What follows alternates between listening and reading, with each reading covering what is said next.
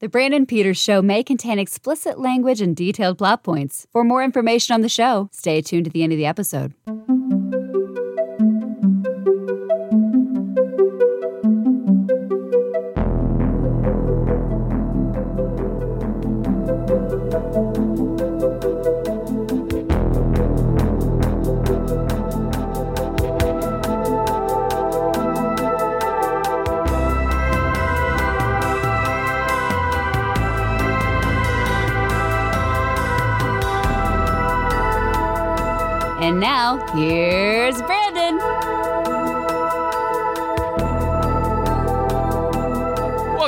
Brandon Peters Show for week two of the World Film Project. Today features a discussion of the 1992 film Sodoma Reykjavik, if I pronounce that right, also known as Remote Control, which will probably be what it's referred to from here on out.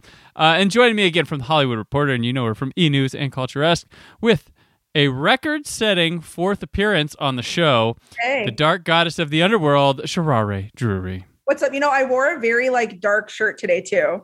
Oh, there you go. Oh, perfect. It's it's my it's a it's a bone daddy sipping on some coffee, so I'm bringing my dark goddess vibes to this. Gotcha. This is, today. this is awesome. Yeah. Well, you also have the record fourth appearance in one year.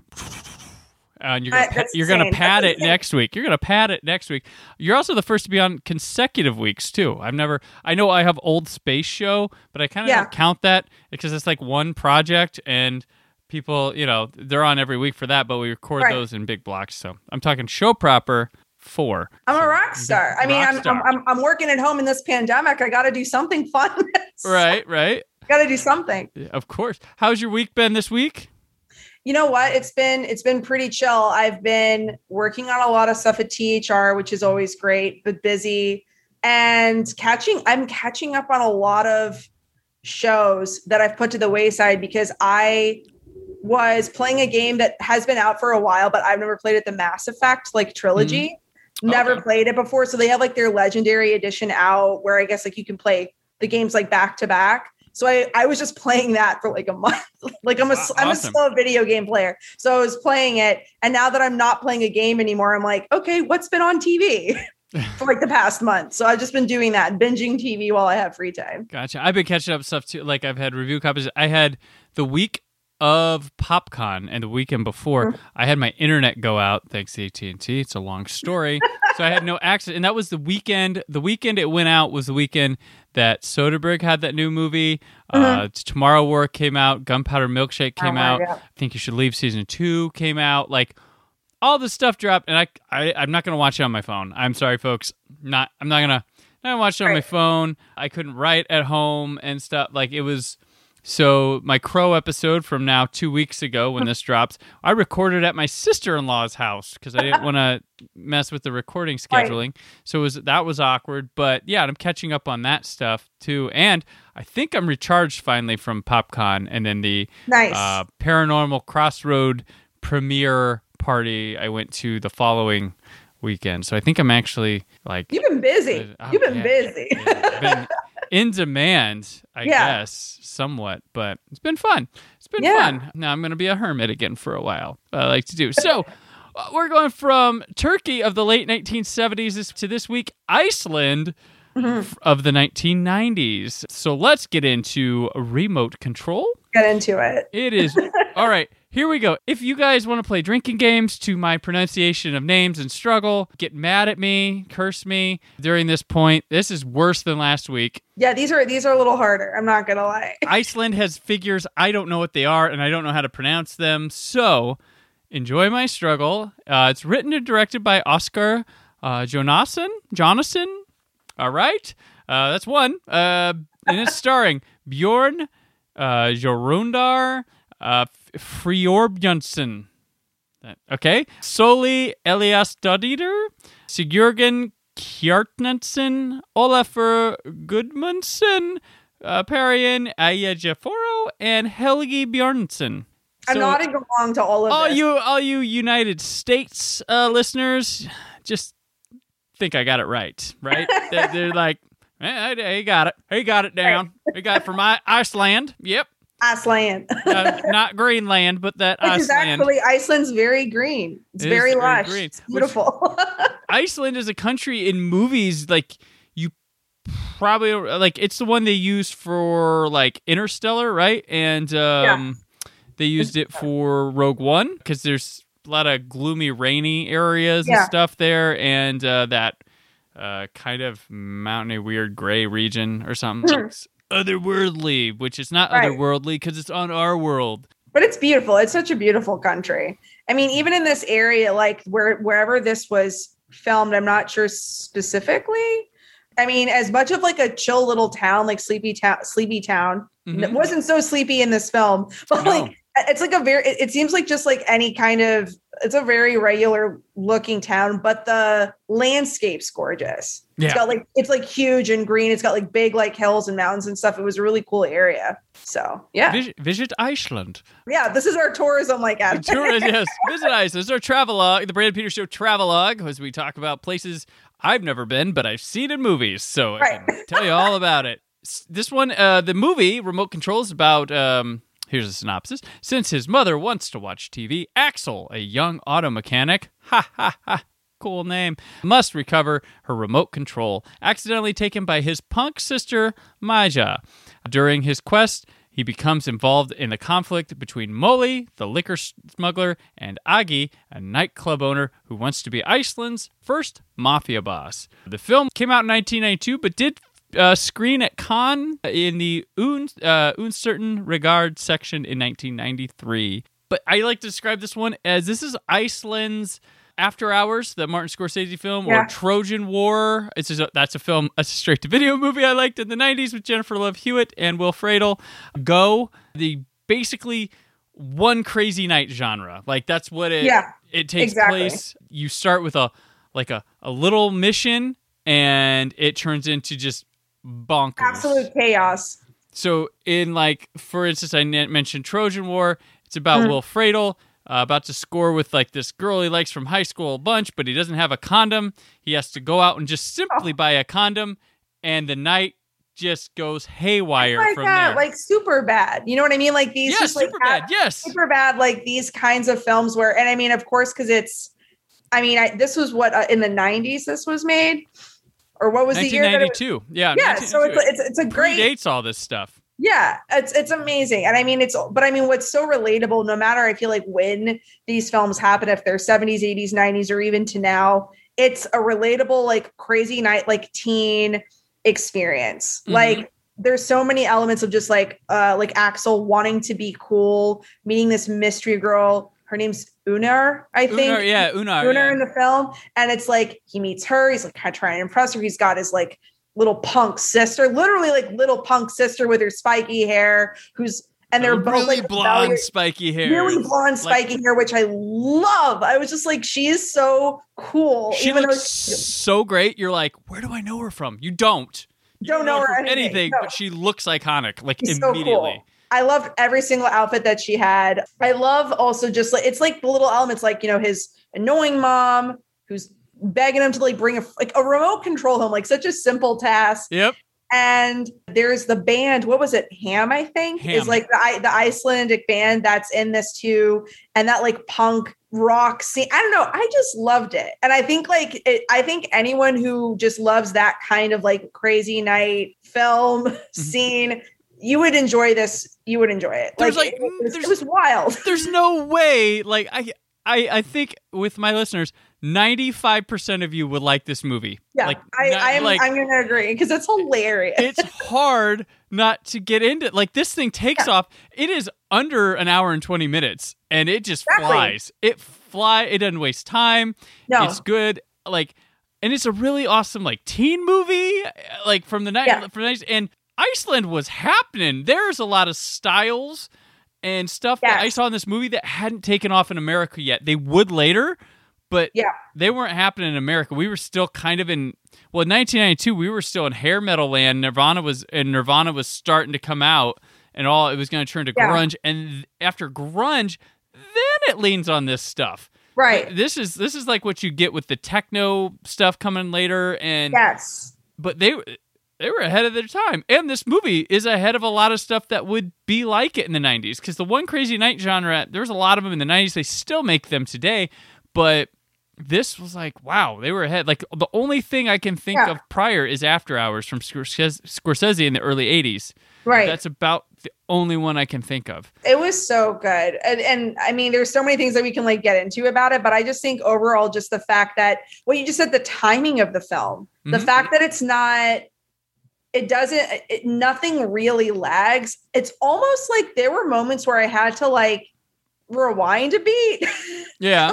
Wait, what just happened in like these 30 seconds? Like, mm-hmm. because it's like, and I think that's probably one what makes it so ridiculous is it's how it's going at warp speed. Right. Like it goes from a kid working, it's Axel, like which is yes, hilarious name for a mechanic, working at his mechanic shop, getting a call on on like a speaker from this woman being like, Your mom's calling and your mom just wants a remote Yeah.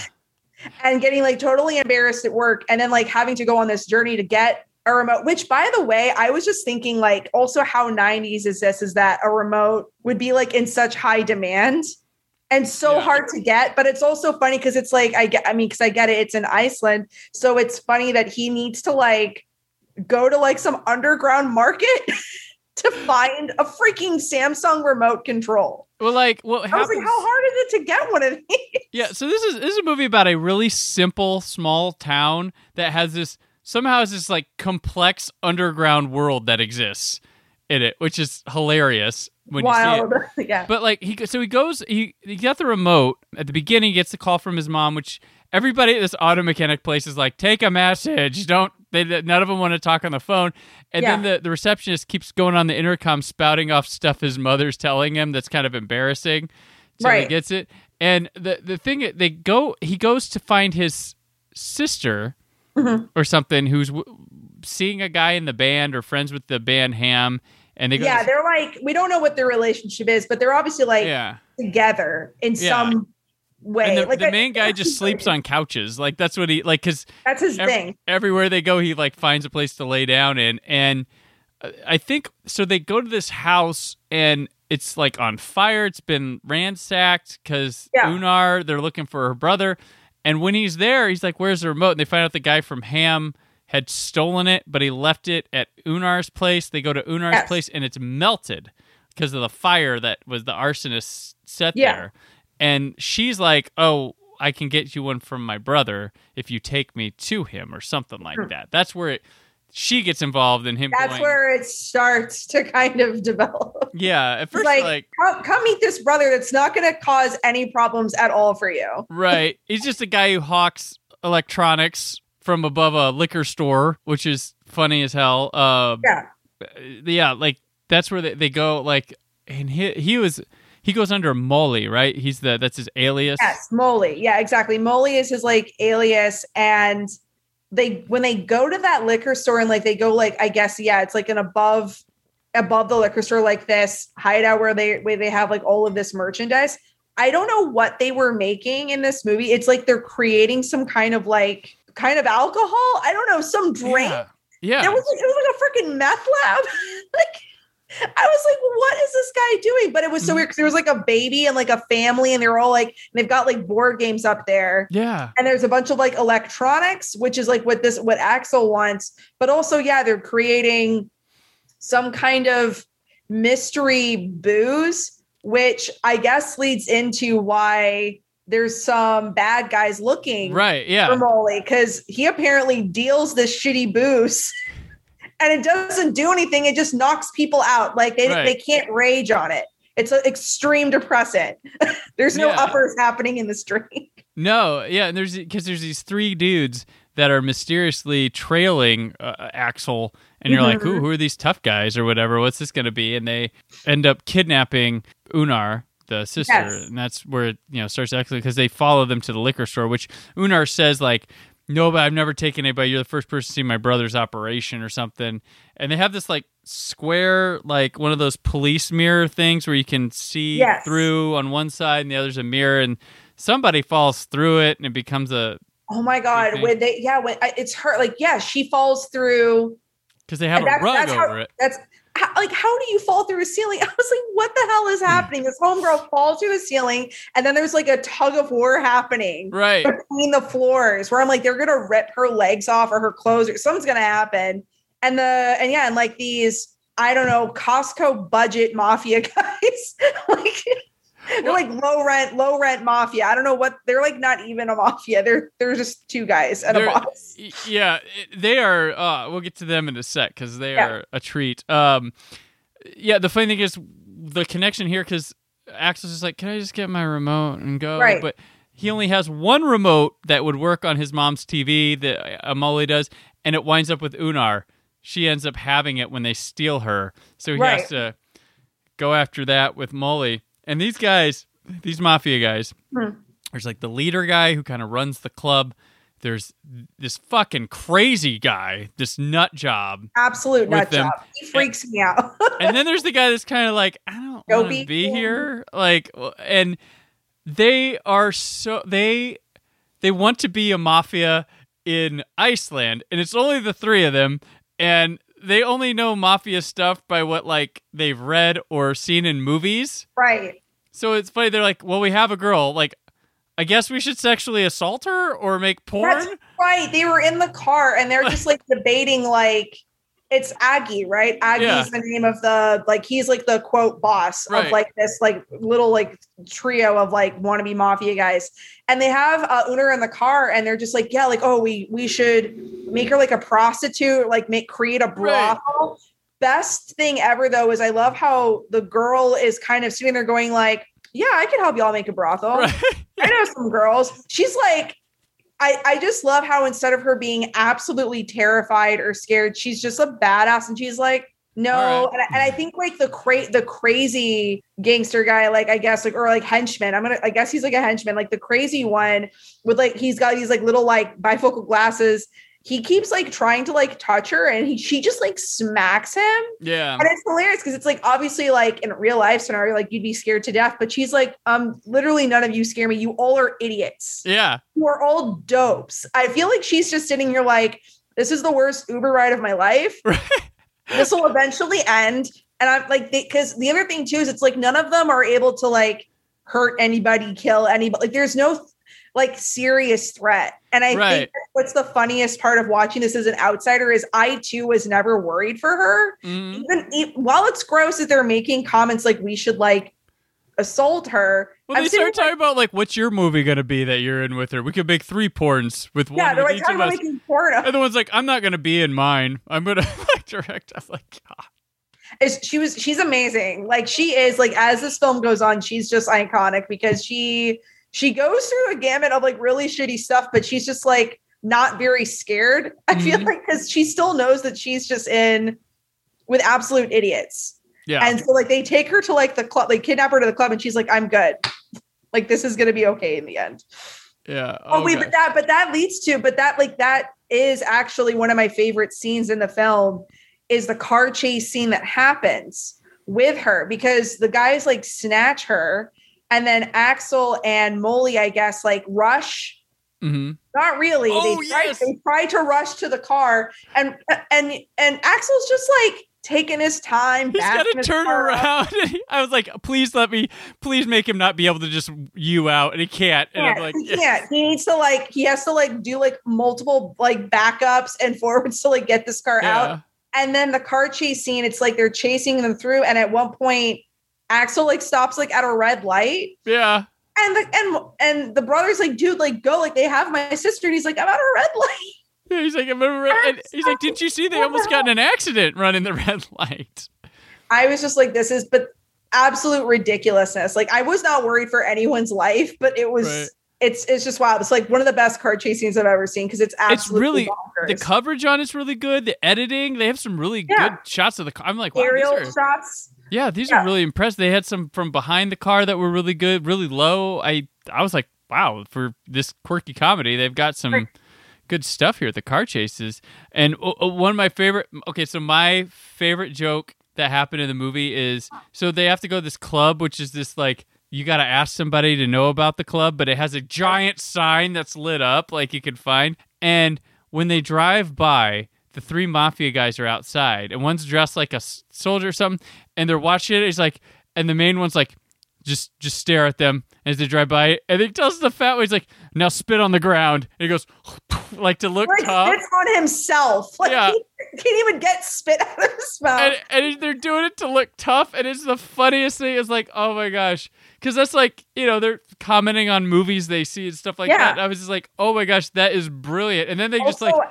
they're wearing Trojan warrior outfits, try which I don't understand. Like I don't know if that was explained, but they're also yeah. anato- and they're anatomically correct because one of this there's one henchman guy who's super skinny and Yeah. scrawny, so he's got like a little one. And then there's the other guy who's a little like he's a little more heavier set and he's got like a bigger one. And it's just like why are they wearing these? Let's it's never explained. It's the absolute odd like and that's that's a good way to phrase a lot of this film is that, that there's so many like things happening and it's all going so fast yeah. that, that you're sitting there wondering like why the fuck are these guys wearing these trojan warrior outfits? They're bouncers at a punk nightclub. Like is anyone going to explain why they work at caesar's palace? Right. I don't understand it but it doesn't we don't need to understand it. It's Yeah. fine. My yeah my thing that's kind of like i have an odd sense of humor and one of my favorite things that things that get me to laugh is when i something doesn't make sense and i think it's uh, like why is he like one of my favorite gags in uh, better off dead Mhm. the john cusack movie is there's a there's a scene where him and uh, i can't remember which of the women that are his attention are in Mhm. the lunch line and if you just look behind him there's a there's a kind of a stocky kid with like a mesh shirt sunglasses a hat and he's just standing there with a fork like this and there's n- just no commentary. Nothing. He doesn't get any lunch and he's just he's just walking. He's not facing the lunch thing. He's just to his side like this and he just walks on through. And that that cracks me up. That's the kind of stuff like if it doesn't make sense and i pull these jokes that don't make sense on people. Some people understand my humor some don't.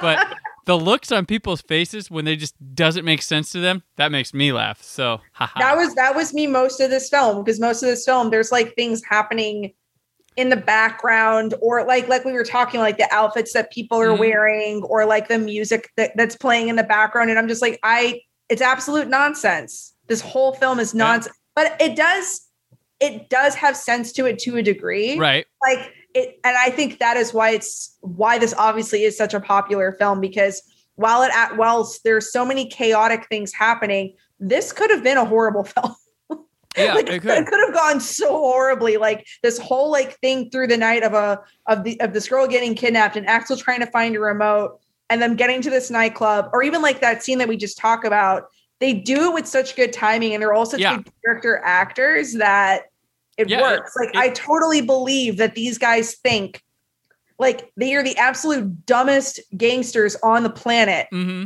but they think they are so hard.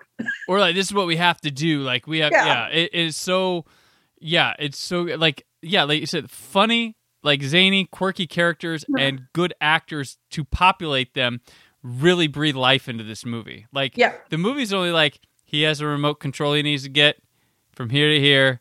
Mhm. things are gonna happen. This can get up. And like it's really simple straight through but it's what those people do that Right. really really give this life and, And also, I feel it's like the little things that the film sets up Mhm. early on, like little things where you see it for the first time. So, great example would be is his mom from the very start is like, "You have all of these fish oh in yeah a bathtub, and if you don't show up with this remote, I'm gonna flush these fish out." right And he's like, "Don't kill these fish. Why are the fish there? and he keeps Why are there? Why are there fish in a bathtub?" and he keeps telling his sister because his sister it's important to him that his sister goes and sees his mom. Because Yeah. we meet his sister at the beginning and that's how he gets involved with unar and through this. Mm-hmm. and he keeps pushing that you need to go home. You need to go home.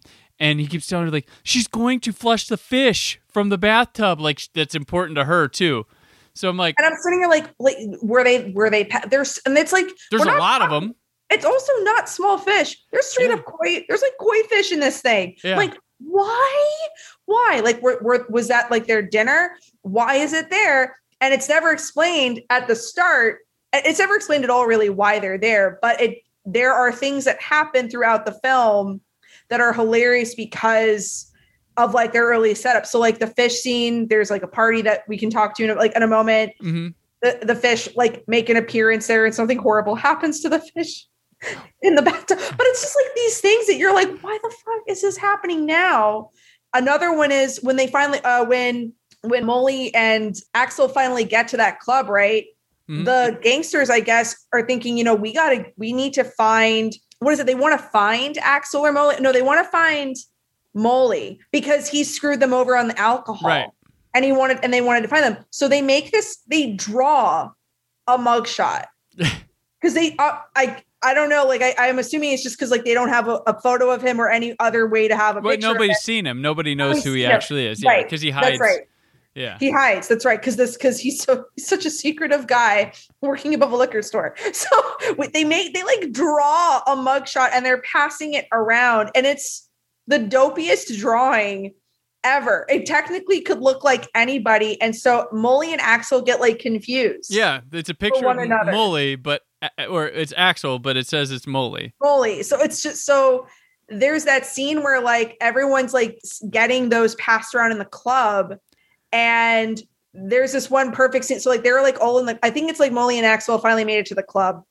I guess I don't know. I, I can't remember if they'd found the girl yet, but I think his sister's on the. There's someone. There's a phone conversation happening, and for some reason, Axel has to shout out his address Yes, he has to shout out his address and he shouts it out and there's like a moment of silence where he shouts the it band. like where the song's over. The band. song's over and there's a break in the music so everyone hears this address i remember thinking in the moment i was like Dolong's ten. like that I was like, this is going to be an issue. I don't know why it's going to be because I was just thinking for some reason he was going to shout it and a connection would happen in like the the fake mafia guys yeah. would show up at the house, but that is not that is not what happens. It just Nope. ends up like setting up a scene later where everyone at the club It's the after party. decides to go to that apartment, that house, and it's just like that's those things, like those moments where it's like something happens and it sets up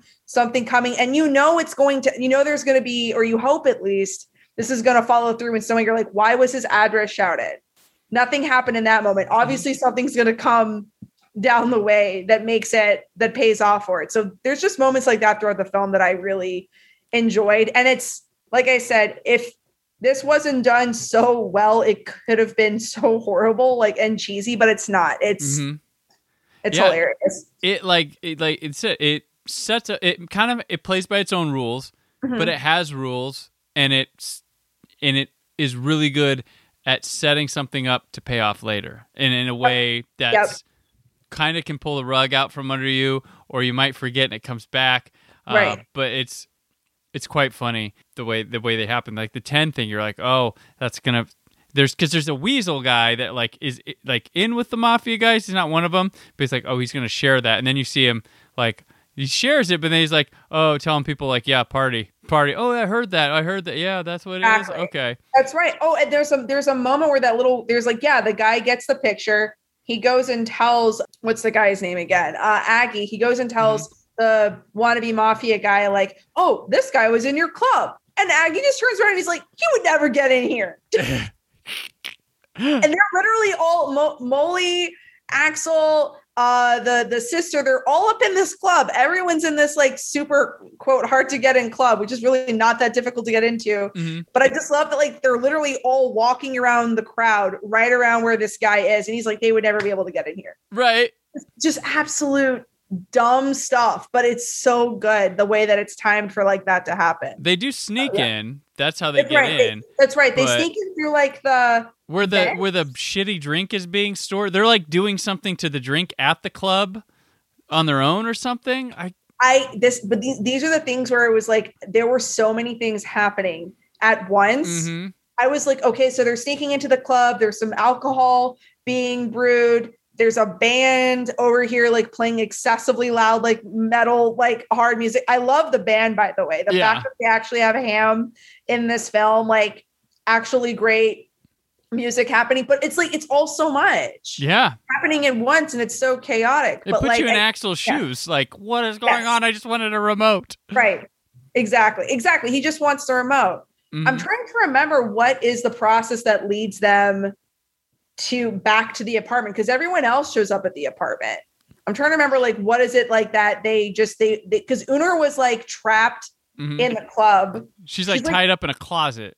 tied up in a closet, and then there's a scene I guess like we're all like they have like that scene with the bodyguards where they're all fighting and the bot and like you're right like there's like the one crazy bodyguard and there's the other bodyguard that's like I don't really want to fight anybody Mhm. or kill anybody or hurt anybody. And like those two have uh, a situation where I guess like the bigger bodyguard gets mad and accidentally hangs the skinny Yes. bodyguard and he's like choking to death. And it's like, it's wild. yeah, because yeah, because Axel, there's a whole sequence where Axel goes in the ductwork to find Unar, and like it's dirty as hell in there.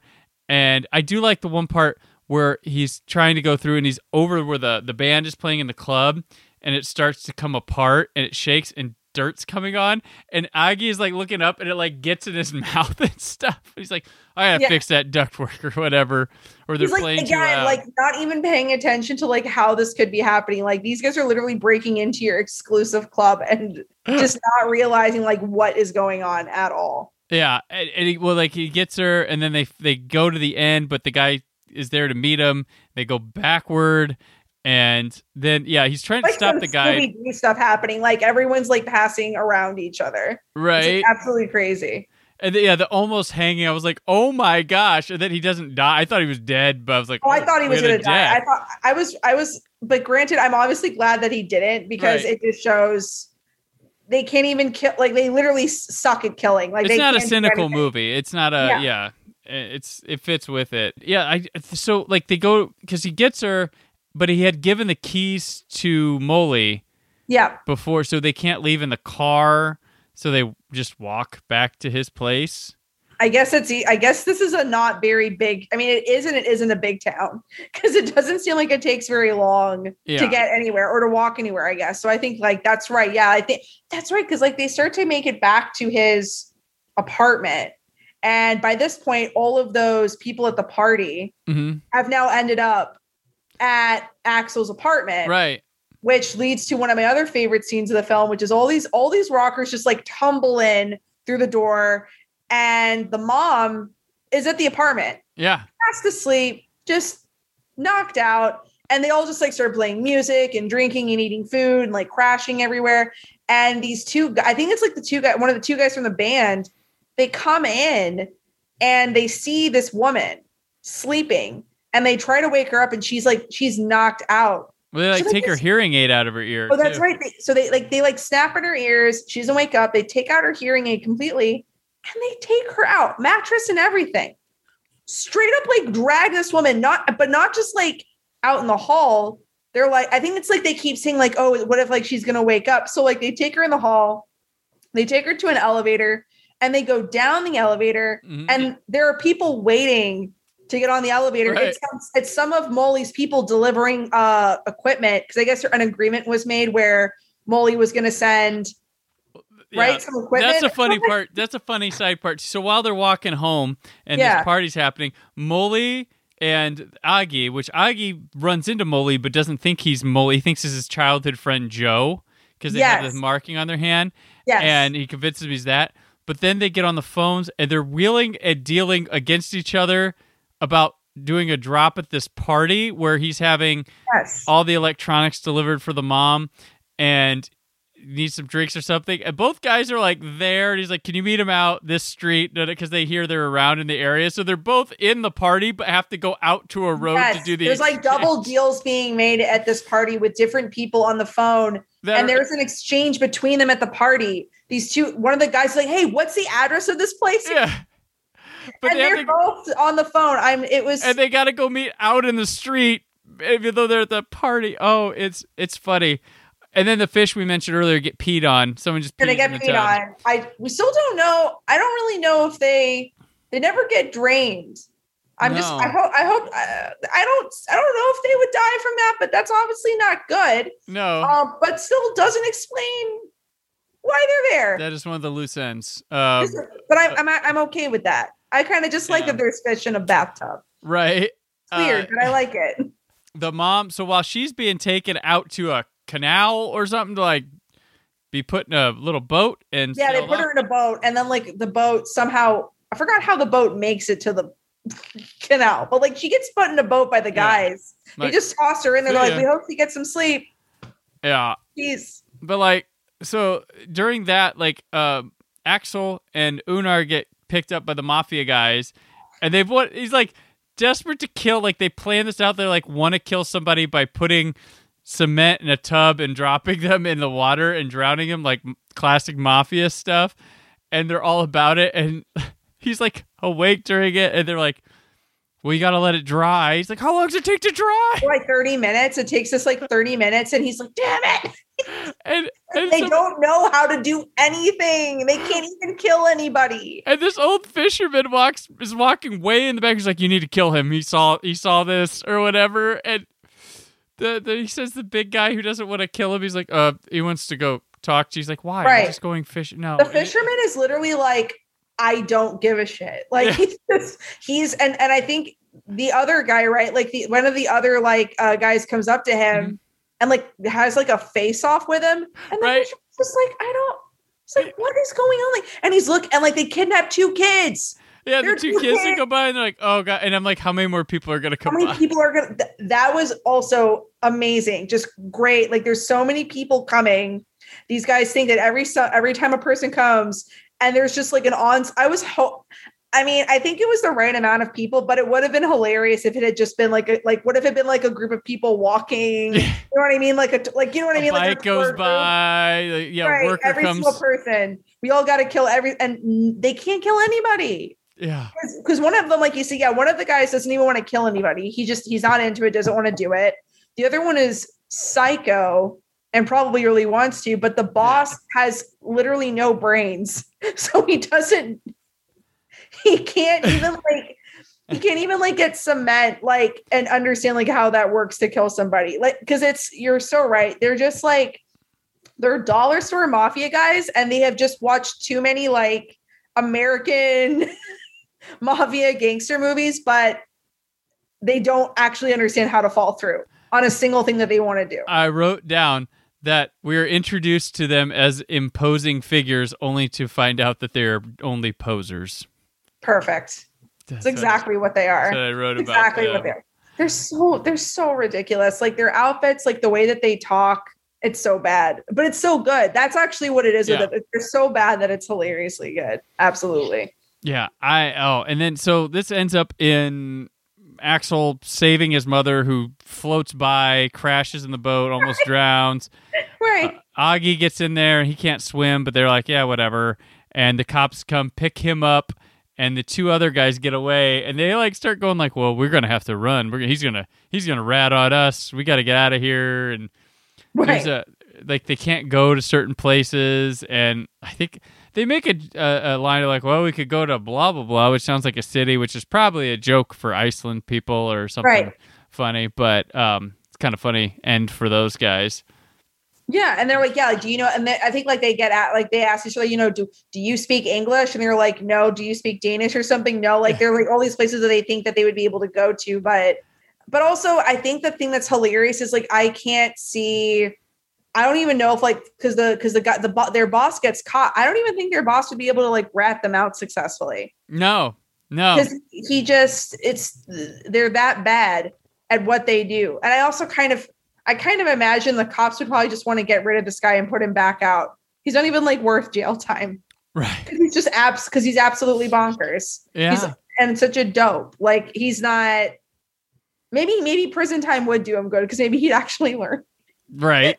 Some things so but no that's hilarious and i think there's also like near the end there's like fireworks going off Yeah, yeah. I was from his At- at- apartment. I think. at, at Axel's apartment. And it's like him and the girl are like watching the fireworks happen and they're having their little moment Yeah, finally. But I also love how he's like, wait, is that coming from my apartment? yeah. Because I they like never get there for the party. They never know that the party's happening. yeah, it's just so funny where it's like they have this moment where they're like, oh, look, there's a fireworks. And it's like, it's coming from your apartment. it's not like there's like, no, there's not, there's not random fireworks shows that are happening. Yeah, at like three, in four in the morning or five, whatever. it's so good. They're like so. They're, I think that so many people in this film are like so oblivious to like everything Mm-hmm. else that's happening, and then somehow no one dies because there are so many things that could have gone wrong. I gotta say, I'm really into Iceland's sense of humor. I, I really, Yes, it- it's so good. really easy to jump onto. Um, yeah, Yeah, and the, the movie wraps up with the mom coming home. There's just electronics wall to wall in her place. She's like, I just wanted a remote. that's all I want. They didn't. I I can't. It's so absolutely ridiculous. And Yeah. she doesn't get a remote, but I don't know. She or maybe Oh. there is one. Maybe isn't there like one, or is there like something like I mean, there's so many boxes in there. Well, the one that Unar had got smashed when she got kidnapped. So when he pull, she pulls that out, Oh, it's smashed. I remember actually. I think I remember this. They they there is a remote, right? Because there's um there's this other tiny bit where isn't it that Unar thinks that she can uh change Telepathically, yeah. thinks she can telepathically change the the TV channel. Uh yeah, like whether my oh, yeah, like tel- telepathically do it. And so she's like, "Oh wait, like it's okay. We don't need a remote." We've been hearing about it the whole movie, yeah. We've been hearing it that she's got uh, tele- tele- telepathy or whatever. So she goes and does it, and the TV starts to like, you know, the volume starts to raise and the channels start to change. And then it goes over to Axel's sister, and she's got a remote and she's Mhm. doing it. And he's like, What are you doing? And she's like, She's been fall and she's like, This girl's been falling for this shit for years. Yeah. it's like amazing. And I, Yeah. and I love that like she's still gonna be oblivious and thinks that she can do it. But it's perfect. Like that's like when I think like the final scenes, like they're all finally back Mhm. at the apartment, and Unar thinks that she can still change uh, a TV. I can finally show my trick. Yeah. Like I don't, you don't need the remote.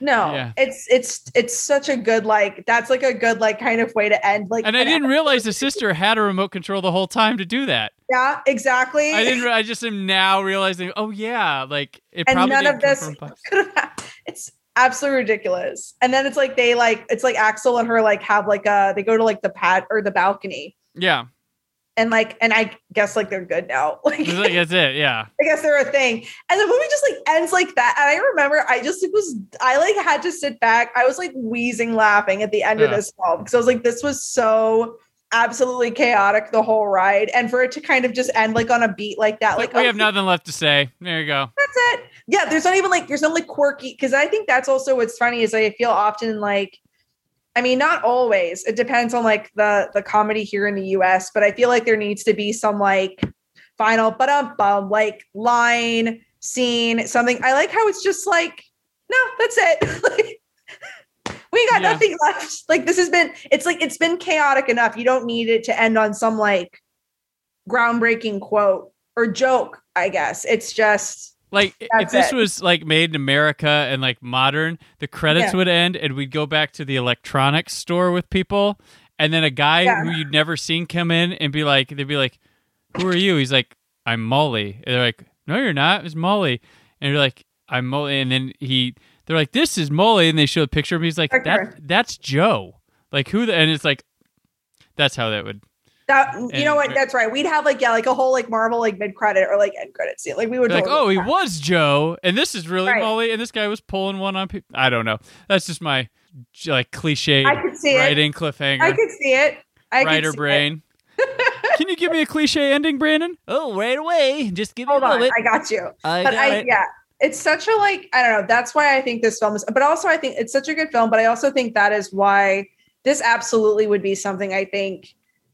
Like the comedy does transfer over to I think like here like for US viewers I think Mhm. like 100% you'd enjoy watching it because there are definitely like there's comedy for different countries just because of like the culture or even language barriers or like just what what I guess in their own pop culture they find funny. Like that's why I've never been a big like Brit humor fan. Like I've tried I've tried watching like British satire and Brit comedy like I guess the comedic films and I'm not as into it as I would like to be, but this one hits it tracks. It's hilarious. And I guess if you're a big fan of like 90s style stuff, like this is a good film for you in that kind of vein too. Yeah. So yeah. I would love nothing more than for this to get like a, a Blu-ray release, but it has Yeah. not been available in the United States since VHS. Um, and like this would be perfect for your like Severin films. I'm calling out to you. Right. Um, Vinegar Syndrome. This is a gem Like you could grab this from Iceland, put it out, no doubt, had I seen this movie back like '90s or something, this would Mhm. I've no doubt this would have been one of my favorite films growing up. Like I would be all Oh, over the hundred same. percent. Like, I, yeah, it's fun as a like a, a great energy and like bounces around so successfully. Like, the, like, folks, seek out this movie. I'll tell you, it's on YouTube, so I know not to say that, but like you, the access to this movie is not there, so I don't feel Right. guilty saying that. It's got subtitles for you. Uh, these Right. ones actually are in sync with the movie. Yeah, these are in quite well. uh, and no ads. Um, right.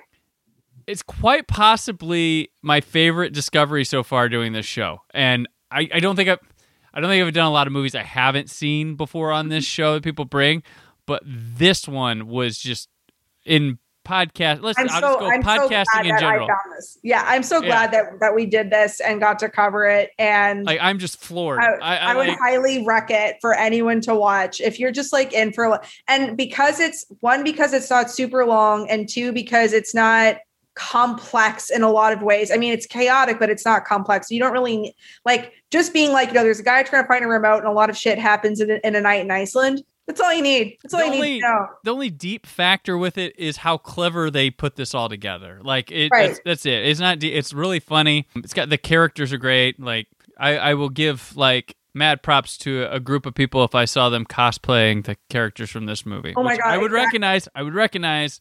They all look quite good. Like yeah, I'm just like oh, there's even part where Axel. When he went into the liquor store the first time, he he goes in with her and he's just like, yeah, he, he orders jelly babies.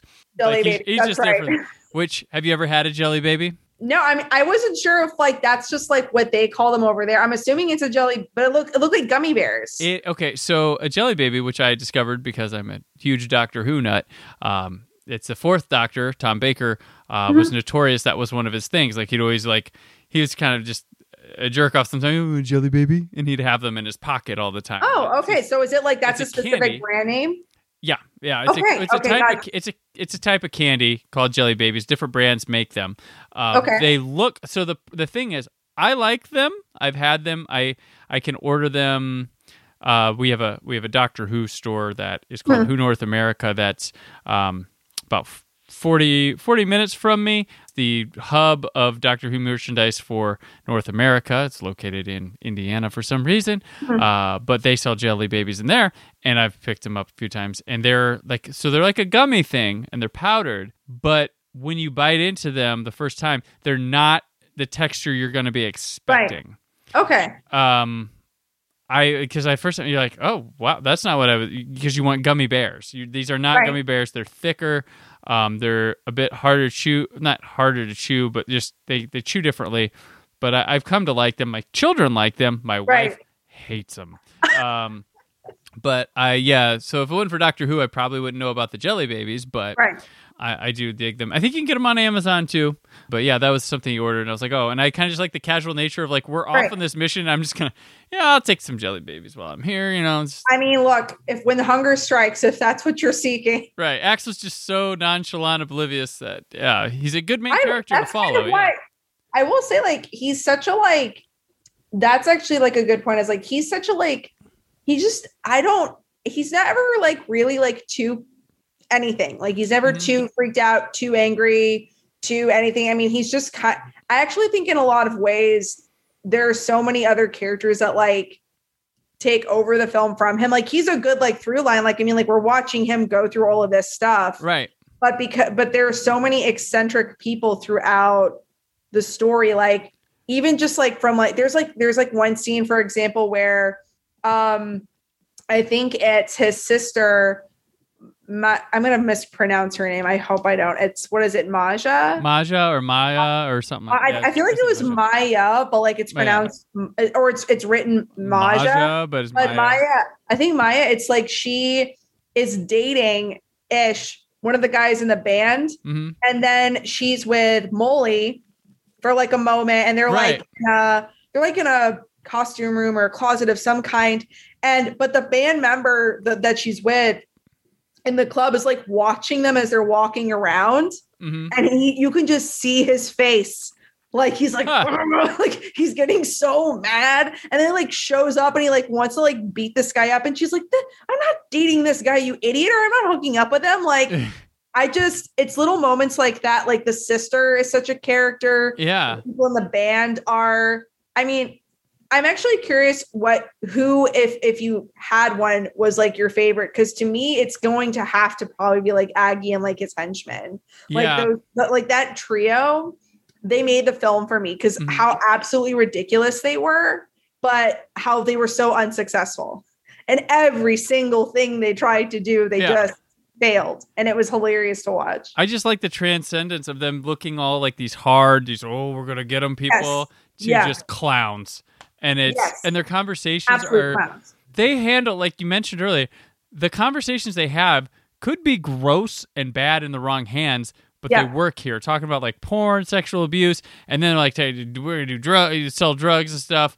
But they're Yeah. such idiots, and it's handled in such a way. And I think it's because they make Unar like, okay, what you need for the brothel here? Like, what we got? yeah she's like you, you want some girls they uh, go I got. She's like, I got men too, and they're like, what? Like, she's like what's the wrong with that yeah. it was so good but like that's the thing that's why there's that's why It's like a brothel isn't for you idiots it's for your business like that's Right. the thing because they think they wouldn't be like it's like these guys don't know they would just have a brothel They don't know and use it anything. themselves they, Like, they're just they're playing out like the good fellas in their mind and like they're they just don't get it at all but that's why i do love them yeah as far as like characters like they're perfect so they're good Yeah. they're good yeah this movie uh, remote control I, the highest of praise is like I, I went in like cool new new thing to check out and I just like 20 minutes in I'm like I think I love this movie I hope it keeps playing Yes. this way and yeah absolutely And I was like, I hope Sharareh feels the same way. And you got on was here and you're like, it. I really love this. I was like, okay, so this is a universally, yeah between, at least between two people, love this movie. i mean i th- i honestly think like like this kind of like chaotic humor i do feel like i mean like we were saying like there are so many films You've seen that are like, this. Like, And it- look, if, if you if you could have watched a film like Superbad or which I feel like is like the the female version of it, like Booksmart, like these kinds of oh, films. Oh yeah, Booksmart's great. Yeah, Like, like teens just like having absolutely over the top scenario, and I and I because it's like yeah, it's like over the period of like one night. I mean, there's not too much else that could happen. It's it, in terms of like it's, it's we're just going through barely even a 24 hour period. Yeah, and it's so chaotic and good and there's so many good character actors and um or characters like and character acting happening. I don't know. I think everyone should watch it at least once. Like if if that's like your thing like if you're into those kinds of films give this a shot. It's Like, hilarious. I'm telling everybody about this movie. Like, yeah yeah, like, I'm gonna be like, do 92, Iceland. It, remote, Remote control, control. baby I'm there for this. Like, I'm, Yeah. I'm late to the party by almost what 30 years. But it's hey, wild that, that's don't remind me the 90s are that far back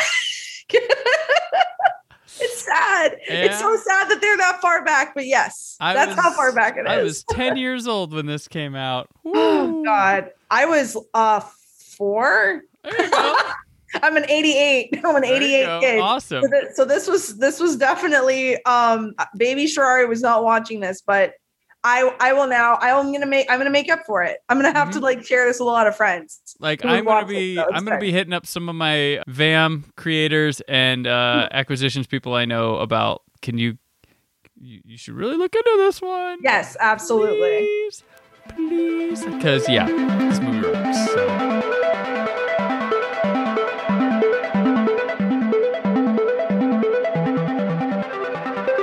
What else? Um, this is where we talk about things. You know, if you've listened to the show before, you know we talk about other things we may have taken in in the last week. For so sure. last week, what's up, Sharareh? Because you were here last week. So what else is up? I'm trying to think. I mean, like I said, like I've been I've been binging a lot of shows. There's been something. I mean, like I said, I played Mass Effect, got through that. Love that game. Can't wreck it enough. It's a really good immersive role play game. I mean, obviously, like there's like fighting and action and stuff, but it's a really good story. Stuff like that. Another show. I literally have binged this in the past. Actually, I think in the past 24, or at least couple like couple days. Never have I ever. It's like a teen Mhm. show. I feel like it's geared like that's the audience it's geared towards or like young adults. But I'm really into it because it's I don't know like how familiar you are with the show, but it's about essentially this Indian American girl and like I think it's like she's in Sherman Oaks or somewhere in the valley, I think. Okay. And, and it's just like her in high school and like her high school experience being like an Indian American teen. And she just really wants to be cool and like date popular boys. And like it's it's it's just like that whole high school experience.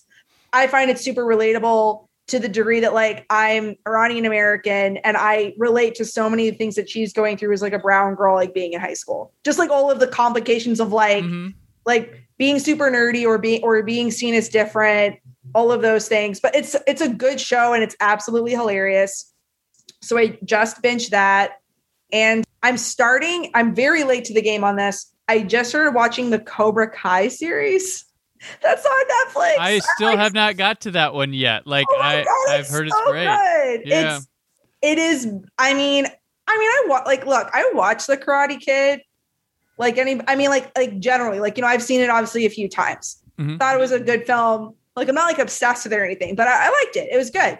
Seeing this series makes me want to watch it so bad over again. And it's such a good spin where the whole like idea of like basically this like mentor finding a kid who's down on his luck like that formula is used again but instead it's the essentially it's the bad guy it's the Right. bully like mm-hmm. being the sensei now it's you i actually i i i watch it started watching it a couple days ago and my husband thinking gonna be really cheesy I'm not gonna be into it it's, it's probably gonna be done really badly Mm-hmm. can't No, stop watching That's it. what I've heard. I've heard nothing but good things. I just haven't. I think I was. My thing was I want to watch the Karate Kid movies again before I do it. I could I could see that. And they then, do like- have a lot of flashbacks. Yeah. But I feel I will say this: like, there's so many flashbacks, at least from what I've seen so far in the film, or sorry, in, in the in the show about the film, that I feel like even if you'd never seen it, like, which I don't know how you could have not. I mean, I guess like if you didn't grow up in that time, you didn't watch Mhm. it. But if you'd never ever seen the movie before, um, they do a good job of like referencing things. Okay. Like, and they do, and they show clips from the movie to Gotcha. like for like flashbacks and stuff. But I too like I think it would totally be worth watching both. I think it's one and two. Like watching Mhm. Karate Kid, the first one, and then the sequel. Watching both of those before watching this would definitely be a good setup. You don't need to though, but like you could. But yeah, I can't reckon enough. I'm like I'm only in the first season right now, and I think it's got three seasons Yeah. Yeah. right now on Netflix. It's so good though. I like it. They yeah we I took my kids to the we went to the drive-in to watch the first Karate Kid last Oh, nice. summer, and like my son wasn't that into it because I think I think he wanted to stay home and play video games that night. I think he was mad, um, and then my daughter liked it but passed out before it was over. So um, I was like, well, I'll have to watch it again, and then I just didn't pick up on it from there because it's like okay, then I'll watch Cobra Kai, and then it just didn't work out from there. but yeah, so I yeah I still need to catch up on that one. I It's a good late one. things. Yeah. I've tried been trying since like last year. My goal was to not rush into things or just hurt like go at my own speed is what I was. No, I, I mean, look, look, I've got, there's so much being on social media and stuff. There's so much pressure to watch everything. Everything's great. Why aren't you watching this? Oh, everyone's awful because they're not watching this or th-. and then you're like, oh, I gotta hold on, hold on. I do, I do get that. I mean, admittedly, like, there's some shows where I feel like, depending on like how big it is, like for me, like work wise, I had to watch Loki like ASAP. Like I needed Right. to, I, I watched yeah Loki right I away. couldn't like wait on that. But th- some of these things, like I think it's also nice, like when they build up. Like I've got three seasons waiting. Like I don't Mhm. have to like I don't have to wait. And sometimes, as much as I want to watch a series, I I almost want to wait for it to build up a little bit, so I don't have to Mm-hmm. wait. Like I recently binged like Shadow and Bone Okay. on Netflix, and like I am so into it, but now I have to wait.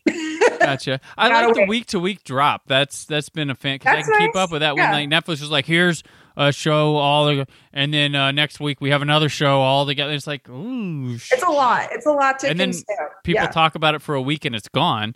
Uh, but I yeah, I've been trying to go at my own pace, and, and when I have a lot of friends who are um, critics and stuff that go to screenings or get screeners early and stuff, and I. I get screeners early, but it's uh, it's mostly like independent horror films that probably don't have distribution yet or something like that, which is cool, and I love supporting that. But like, it's not the the big things people are going to talk about Right. yet. But I got you. um, I do, yeah. I- And some friends will share a screening link or two with me. uh, like during award season, so I can Right. best write my wrap up. But like, Right. yeah, so that's extra pressure, like. Because in the critical world, like they once the movie comes out, they're like done. They're on the next thing. They wrote about it. They Exactly. Yeah, ago, they've it's like- already you've already seen it. I completely get and that. I miss I miss too like when the conversation lasted for a while Right. about a movie. Like the big movie of the summer might get talked about for two weeks. exactly. You know, like it, it goes by. I do get what you mean because I feel like it makes me think back to just even like high school and college when like something like so major would come out. That was like all you spoke about Mhm. for like months. But yeah, there's so much. But at the same time, I think like especially if you work in this industry, like working in entertainment, it's it's difficult because you do feel the pressure of I need to consume everything so quickly Yeah. no one can do that at all. I used to be like very stressed out about it, like, oh, I need to watch everything slick. So I'm like on the pulse of everything. No, I there are some things that I take a very long time to get to. Like I didn't watch Succession until way after. I yeah, Yeah. I watched uh, both seasons were already Yeah. done when I watched it and I was like, "Holy shit, this is really good." This is good. But like I took my time with it. That was Yeah. when we're like no one would shut up about it. And Mhm. I don't know what to say. Like when it first came out, I was like, at the time with everything that was going on in this country, it was like, do I want to watch a bunch of like rich, white, wealthy people bitching at each other? Mhm. I was like, it's not the first thing I want to watch, but Right. now I, but I get the hype. Mhm. I get the hype. I'm about Kendall Roy. I get, right. and cousin Greg. I get Greg, yeah. It- it- love me some Nicholas Braun. I get the hype on it, but it is one of those things. And that's the thing, though, too. I'll just say that when when so many people are talking about it, I don't know what it is about my personality. It can turn me off a bit. Like if well, everyone will, in with high expectations then. yeah. So I kind of just I wait for my. T- I mean, there again, depending on the show. Like Loki is one of my favorite. It is technically, I guess, is my favorite character. Like anything in Marvel, completely. And also, Mhm. I'm a huge Tom Hiddleston fan, so I was gonna watch that. But like WandaVision and Falcon, I took a bit before I watched them. Well, like I didn't. Yeah, both of them. I just Both kind of like waited a bit. but it is. It's. I think. Yeah. It just depends. At the end of the day, it just depends on the show. Like if it's something that I'm like Mhm. I've been very eager about, or the cast is a cast that I really care about, or maybe like it's a director that I really enjoy or a showrunner. Mhm. Hundred percent will go watch it ASAP. Right. But I don't know. We also you also need to like have. I mean, if you can have a bit of a life, go do other things. Yeah. See the sun. go outside, maybe. yeah i did i mean like it just i never like it wasn't until like lockdown stuff that i finally checked out broadchurch like i had never i'd heard Yeah, I haven't done that yet, and i was like now's the time and it was all there all all three Exactly. seasons and it's, it's very good it's a very downer show it's a very gloom show but it's really really That's good what I want to watch. Right. I will, but that's the other thing too. It's like being home a lot. I've definitely had my spurts where I think right now I'm in a feel good, happy, like, co- like which good thing I watch Remote Control when I did like it's a mm-hmm. good, happy, like comedic film. But there are definitely periods where I'm like, I just want drama and Yeah. Oh, depression. oh yeah i want, Like, I want to get yes I, I, I just, I just want to get really sad and cry. Like they're like I have make my it hurt Make it hurt. Exactly. i want to So, feel like, I'm in a- down I'm in my good vibes right now, but eventually I'll I'll hit a point where I'm like I'm ready for like that. And I mean, granted, we are heading towards the fall, so I'm about to get on my horror kick soon, and like that's all I'm going to consume like day and night. So There we go. That's the way Yeah. to go. Uh, my what else? I finished reading the book Dune Messiah from Frank Hmm. Herbert. It's the sequel to Dune, a follow-up book, and I will say this about it: it's a much easier read than the first Dune.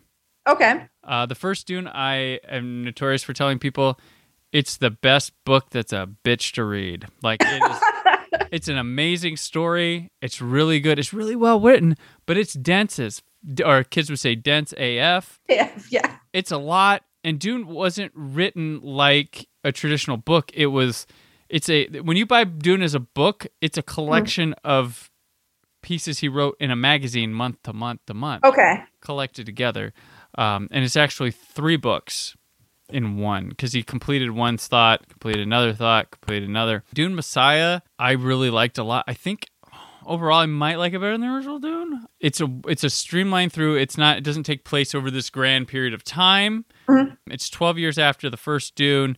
It takes your your lead, your protagonist from the last one, flips shit around Okay. and it's like holy shit like it could if say this new dune movie takes off wins over the the world we all Right. love it and it gets its own kind of stand culture with the characters right. this would fucking end stand culture because they would not like how some people including their hero is in the next book. Uh, but I think it's Okay. really because Herbert was a smart guy and he could see and very philosophical. His writing's just like God. This is a, it's a goddamn. That's a great sentence. Like you'll read it, be like, oh gosh. This one, he's like he took like what happens when someone has too much power because in Dune Okay. people get power and like the the repercussions of that. How one side views heroism to what's on the other side of that heroism and stuff. And it's hmm. Really cool. And it introduces some new species to the world and just makes you think differently about different it's it's brilliant, I think. I, I know it's like a lesser liked Dune book, but I think it's because of that reason, because of the brilliance, the, the kind of last Jedi thing that right. fanboys don't understand when you're actually dissecting material deliciously, challenging what came before, questioning things that should be questioned. Um, Right. That's there. So, uh, yeah, Dune Messiah. Really like. So I read Dune to read Dune Messiah because I read Dune in middle school and I still have my book. So I'm like, last summer I'm like, I'm gonna read Dune again, and it took like two months to get through Dune because I would read it in little spurts because I wanted Right. to just like So enjoy it's it. I, I wanted to enjoy it and soak in rather than just read to get through it. And then I picked up, I took a break. I'm like, no more Dune for me for a while. And I picked up Dune Messiah, read it much faster, much more smoothly this year. And now I'm like, ooh, well, now I want to read Children of Dune, uh, which I wasn't like after the first Dune, which is Right. great, which is a great book. It's one of the best science, like, it informs a lot of science. You have Star Wars from Dune. You have so much stuff. And I wanted to see the Jodorowsky's Dune that there's a great documentary on. He was going to make it in the 70s, and they pulled the plug on him, and it was going to be this fucking Oh, okay. wild acid trip of a movie. I don't know if you've seen any of Alejandro Jodorowsky's films before. I don't think I'm super we familiar. could do a thing just on him where I show you his films and be like, what we'll watch it, we'll watch it with, we'll watch it sober, and then we'll watch it with an edible, and we will talk about his damn movies because Okay. they are uh, people think Lynch crazy, but Jodorowsky's on another planet, and he's brilliant too with it. It's just really, yeah.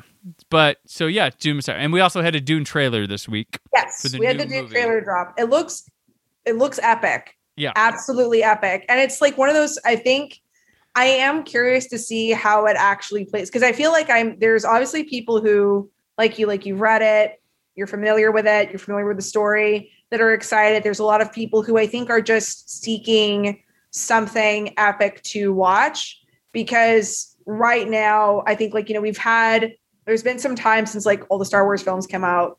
We've had I mean you have your Marvel heads, your Mhm. DC peeps like they've got their big films that have come out. You have things like that. I think it's been a minute since I've seen something like what I, I'm going to call it unique in my mind, like that steps outside of like these like massive like franchises Mhm. that like looks as insane as this does. So I'm excited about that. My only like, eh, my only like, but is that, and I, because I have to say, because I've been venting about this a lot on social. and I media. wanted, I, I asked, I told you I wanted you to share this because I think it's important. I think. It's I mean, my my biggest issue with it at the end of the day is films like film. Well, the film Dune, the books, a lot of these like, and a lot like you said, there's a lot of things that this has inspired.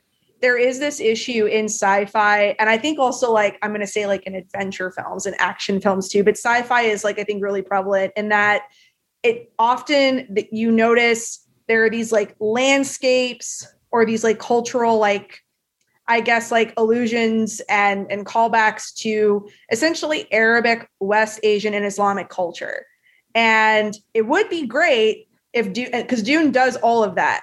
And I would be so excited, more excited, I feel like, for this film. Cause I'm like, I'm like kind of it looks great, but I'm looking at the cast and I don't see any West Asian representation at all. Mm-hmm. Like I'm not, unless of course there's been someone cast that like I'm not familiar with, or and I mean, you know, people obviously there are people who are mixed and maybe I don't know like every part of their background, but as far as I understand it, it doesn't have great West Asian casting, at least not any of the major roles. And the problem is that is if you have a film that takes from that takes from a story that takes from those cultures and you don't even try to and I, this is obviously more of like a casting choice. This is not i mean i could get i could go into a whole other discussion about just the story itself and ripping from that culture. Mm-hmm. but if you're like okay this film like it's kind of hard not to see the correlations to like arabic and islamic culture like the words the names the setting and to not have some of that casting like some of that some of that representation in the casting. That's my big issue. And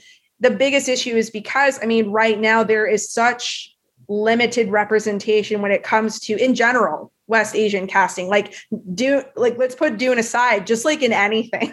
like you rarely get Guy Ritchie's rarely. Aladdin. You rarely get which is like a whole other film I could vent about because right. I mean Aladdin, it's like like right. So I often will get this like I'll, I'll, people like people will be like, oh, like but you know you had like Aladdin, and I'm saying like Aladdin is cool one. Well, it's it's one, but it's it's a it's an Arab wonderland. It's not yeah. it based in any reality. It is also honestly, it is it is like West Asia and South Asia, like cultures colliding into this kaleidoscope of things. So it's not like Aladdin for me is not my the absolute basic way I can say it's not my crazy rich Asians. Okay. It's not my like momentous right. moment where where I'm excited to be like to go to the theaters and be like, I see myself on screen. No, what I when I see Aladdin, I'm seeing a character. and not even right. a great character. Like if it was if it had been like some really in my opinion, like a very authentic storytelling of like the Aladdin that like I grew up reading with like mm-hmm. all of these other amazing tales sure maybe i'd be excited but it's first off it's done by a white guy and it's it's just over the top orientalism that i'm not excited to see. It's kind of so, like a well i guess you're trying like yeah it's i, I guess you're trying i and guess but i mean for example i wouldn't i wouldn't go to someone and say like i don't know I, for example like my husband's mexican and it's like we were super excited to go and see a film like like Coco. And it's like we're mm-hmm. excited to see it to a degree. I mean, like there's a lot of incredible things that are in this film, like the music and and the characters and the story. But it's like he's like, you know, I, I want to see more like real life like representation yeah. and, and Latinx, which is also like, I mean, there are so many groups. I think there are so many groups that are so underrepresented in terms of casting representation in Hollywood. So I think what gets frustrating is when for my I can only speak for myself and like my culture. I'm Iranian and I have a bit of like Armenian too. And it's when I see films where there's an opportunity and it's so badly missed. Mm-hmm. It gets me frustrated because it's like, you know, there that could have been a moment that could we could have had a little bit right. in there. So and I, I have heard the argument.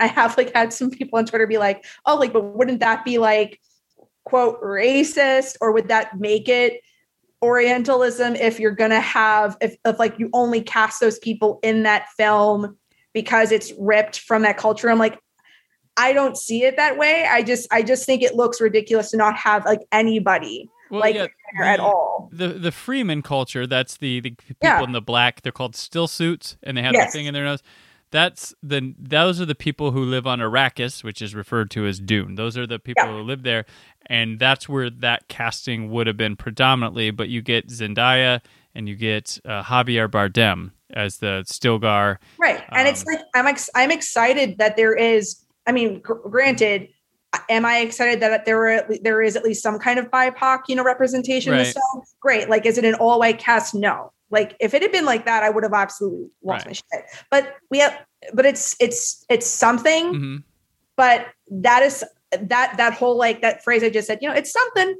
There's something there. There's some people of color in it. It's not enough anymore. It's 2021. No, totally and there was there was a huge study. Like I, I'll, I'll give a shout out to this because I did a I did a quick uh, piece about it Riz Ahmed recently teamed with the uh, Pillars Fund, which is like a Chicago based advocacy group, and the mm-hmm. Ford Foundation. They created this huge fellowship. It's like $25,000 fellowship for Muslim storytellers. But they also did a study with the USC Annenberg uh, Inclusion Initiative to highlight the marginalization of, uh, of Muslims in Hollywood. Muslims right now account for just 1.6% of over uh, nearly 9,000 speaking characters in 200 films, according to the study. Less than 10% of movies surveyed included a Muslim character in a speaking role. and they were predominantly male. So female Muslim, female Muslim representation is exceptionally low. And I know this is specifically about Muslims and that representation, and Muslims can be anything like which is which that the study does get into a bit because for example there's a large large large population of black muslims and they are so poorly represented in, in film and television like when we're talking about muslims because mm-hmm. Muslim is, I mean, to be Muslim, I mean, you're that's just a religion. So like you could literally be anything, like and and be that. But right. the, that representation is so low. The culture, which which then means like that cultural representation of that religion is so low.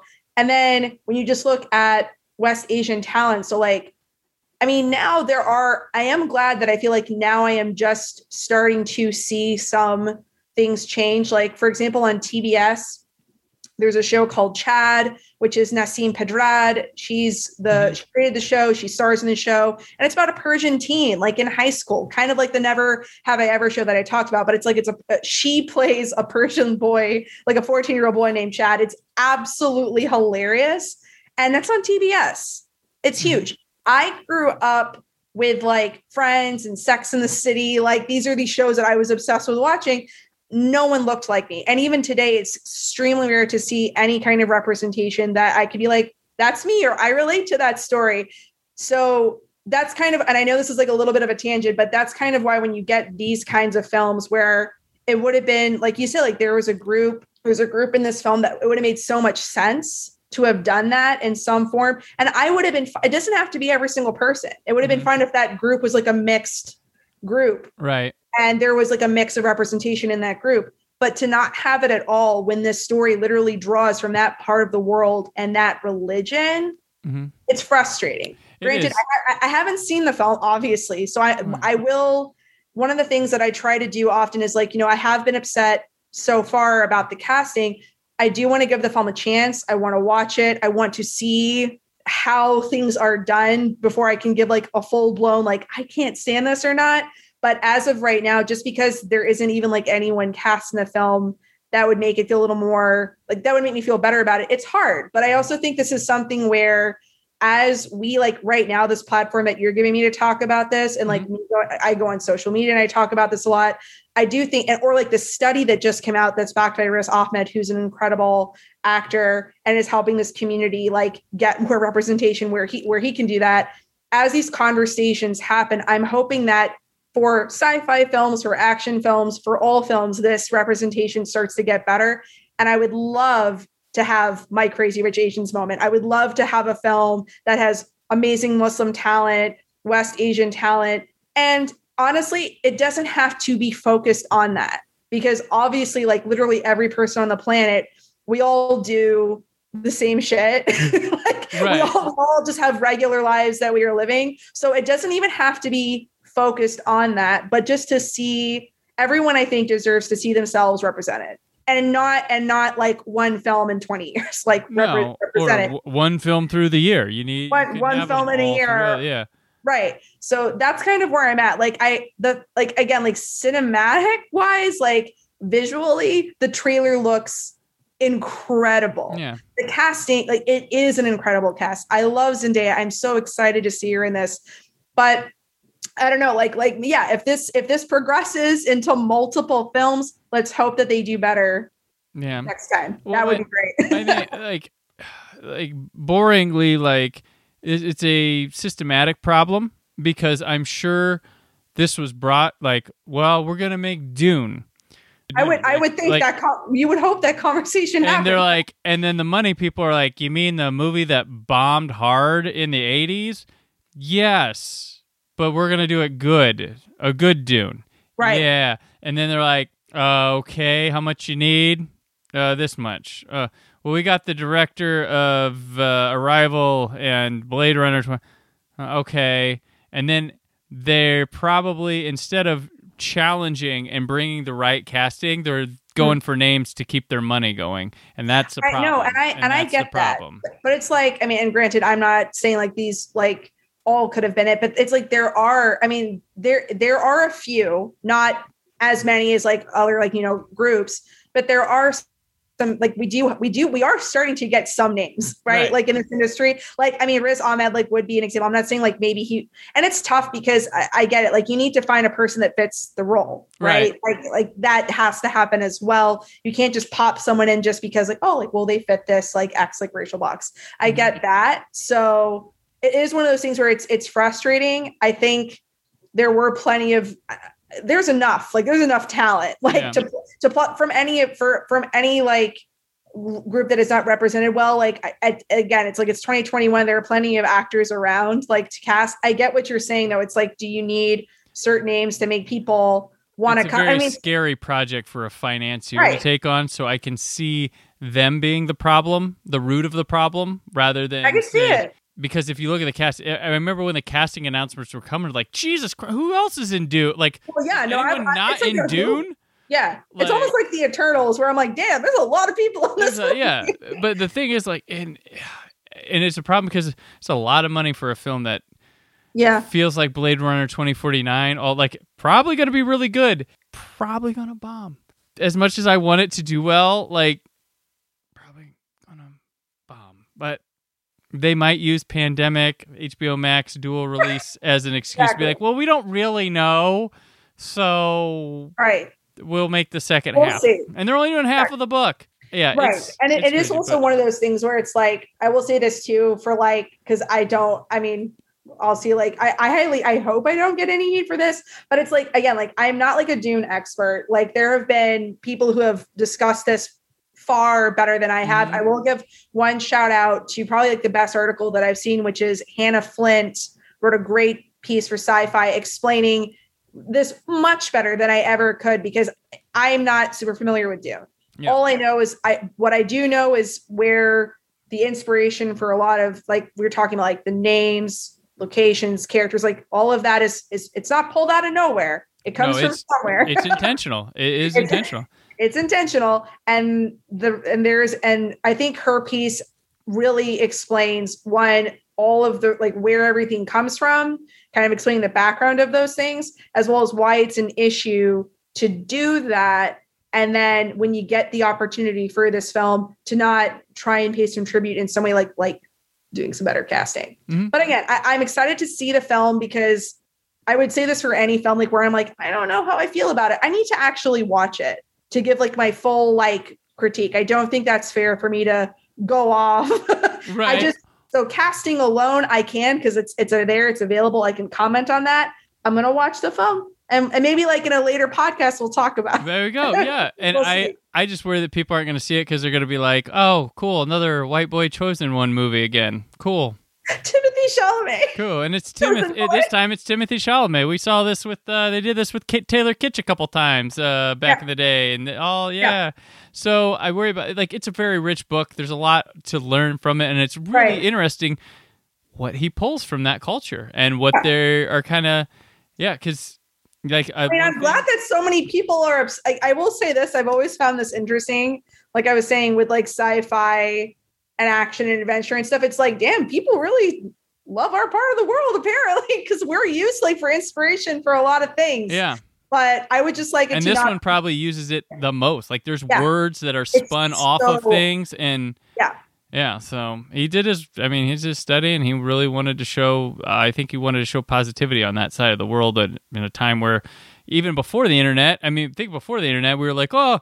Doesn't live here, scary, you know, for everything. Right. And now we can, Right. I can have a conversation with someone tonight if I wanted to from Right. somewhere else, which is why I still don't understand in today's world why we fear people we don't know from other like we, they're just living their wild lives. because And- obviously like we love exploring it in our film and television and books and Mhm. games and stuff so yeah that's a good point i mean and i will say this like at the what what would be a benefit what would be uh, the one pro or positive thing i will say is like if you read the books or if you watch the film if you read like that piece that i'm talking about and you start to get a little more curious maybe this can be your doorway to wanting to learn about the the places and the religion and the people that inspired it. And that can be your and that can be your doorway to understand it. Because i feel like that that way for me that's happened where you know i've i've watched a film like i mean for me this would be like i was obsessed this is like not exactly the same thing but like i was obsessed with anime and manga as a kid just because I found it cool. I was like, Mhm. these are cool stories. And then that was my segue into like, I want to learn more about Japanese culture. I want to learn about more about Japanese food. I want to learn more about this this part of the world.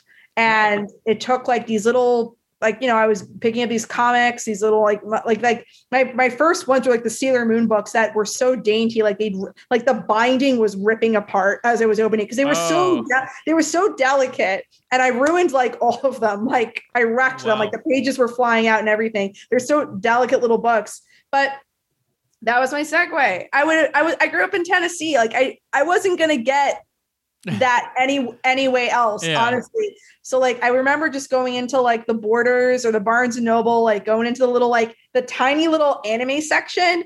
And like you were like such a nerd if you were in that section. And I was like, I'm here. I'm reading Ranma. Like this is what I'm doing. I'm reading the Dragon Ball Z comics. Like, but that got me into that. So if if there's like maybe one positive thing, it's like if you are into Dune and you're like, I find this interesting, look into it more and check it out and learn more about that part of the world, and you'll find out that it's freaking awesome. So For sure. Yeah. Definitely. Definitely. Yeah. And you'll you'll learn like words like jihad take on a whole different meaning than what you've Exactly. been trained to feel in America. So- exactly. I'm I, I that's a good way to put it. So there we go. All right. Well, that was that was great. That was wonderful, and that'll that'll wrap us up today here, uh, Sharareh. Uh, been another fun one. Uh, next week, we already know it's great. We're gonna do "Girl Walks Home Alone" at night um, from excited. here on. And Sharareh, till then, let people know where they can keep up with your work. Oh, you'll be back on Friday's show, but till then, let people know. Till then, you can find me on the Twitterverse at Sharareh Drury. All right. And I'm on Twitter and Instagram at Brandon4KUHD. Written work at whysoblu.com. There's more from the Brandon Peter Show this week. But until then, always remember to keep the positivity in your online film chatter. Thank you for listening. The Brandon Peters Show is a Creative Zombie Studios production. Produced by Brad Shoemaker and Brandon Peters. Written and edited by Brandon Peters. Announcer vocals by Jessica Alsman. Theme song by Metavari. Web design and show art by Brad Shoemaker with Brandon Peters. All music and clips featured in the episode are property of their respective studios, and no infringement is intended. Additional information on this and other episodes at BrandonPetersShow.com. For any inquiries, press opportunities, or sponsorship, contact mail at BrandonPetersShow.com. The show is available on Apple Music, Spotify, or anywhere podcasts are found.